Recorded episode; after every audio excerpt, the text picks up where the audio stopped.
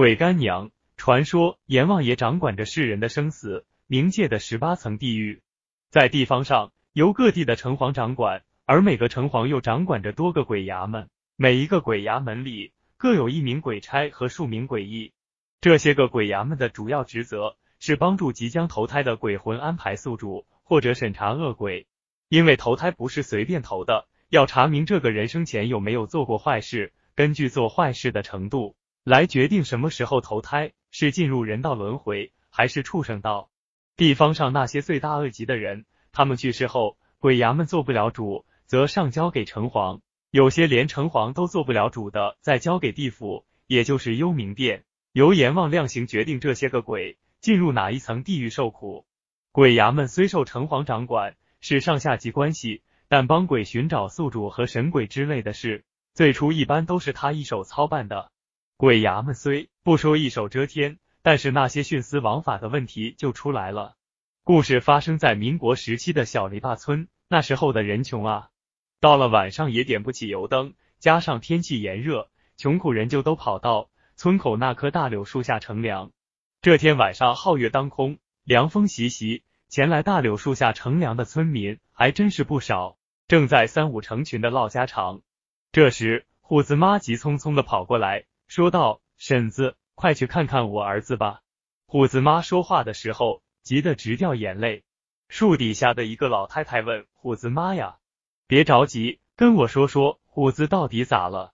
婶子啊，这事我也不清楚啊，晚上吃饭那会儿还好好的，饭吃了半截突然就魔怔了，也不说话，趴在炕上就不动弹了。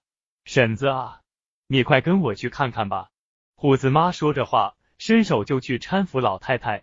来到虎子家里，老太太走到炕边探头看去，只见虎子像个死人似的躺在炕上一动不动。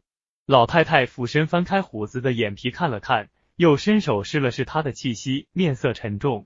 过来一会儿，老太太直起身沉声说道，虎子这孩子的魂已经被勾走了。虎子妈听后脸色变得煞白，问，婶子，你是怎么知道的？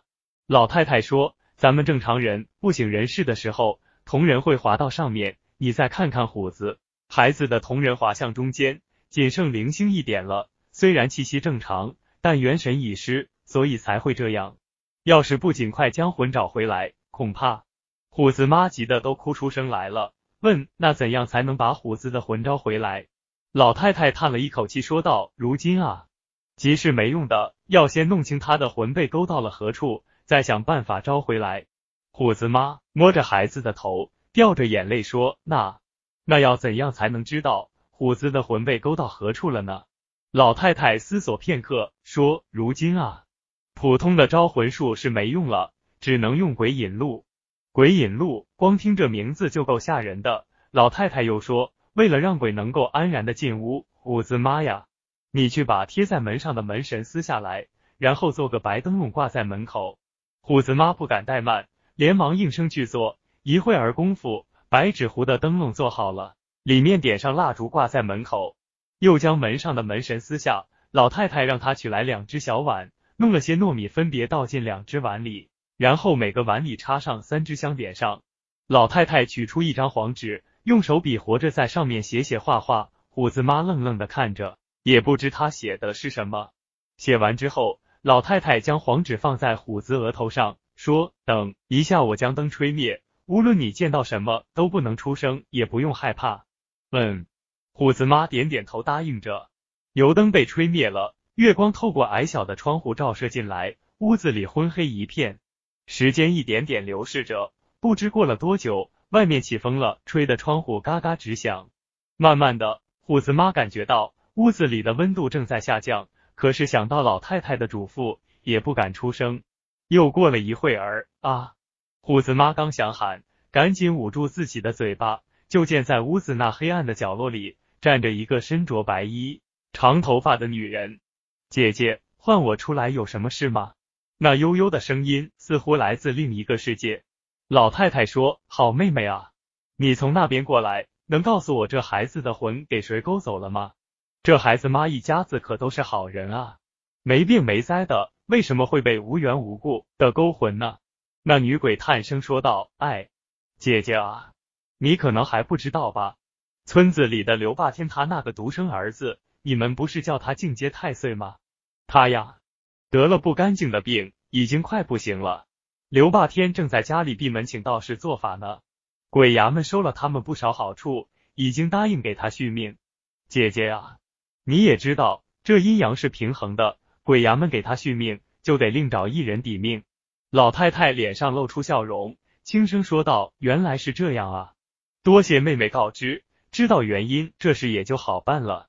就见那女鬼来到虎子跟前，用手摸摸孩子的头，悠悠地说：哎，要是我也有个孩子该多好啊，可惜我死得早，就是一个孤魂野鬼，逢年过节的连个哎。虎子妈赶紧说：既然哎，看着你挺年轻的，我也不知道该叫你什么，既然你疼爱孩子，让虎子认你做干娘可好，以后也不用再做孤魂野鬼了。女鬼听后咯咯一乐，那感情好，转身又对老太太说：姐姐啊，你也不用烧状子到城隍那里告了，既然我是虎子的干娘，这事我管到底了，我这就去城隍那里告他们去，要是城隍不管，我就是闹到地府也要救回我这一死。女鬼说完就不见了。大概过了2个时辰，虎子悠悠转醒：妈，我这是怎么了？虎子妈抱着儿子亲了又亲，抹着眼泪说：儿啊，明天咱去你干娘坟前，多多的烧纸钱，对，还要在家里给他立个牌位。又过了没多大功夫，就听刘霸天家里传出一片哀嚎声。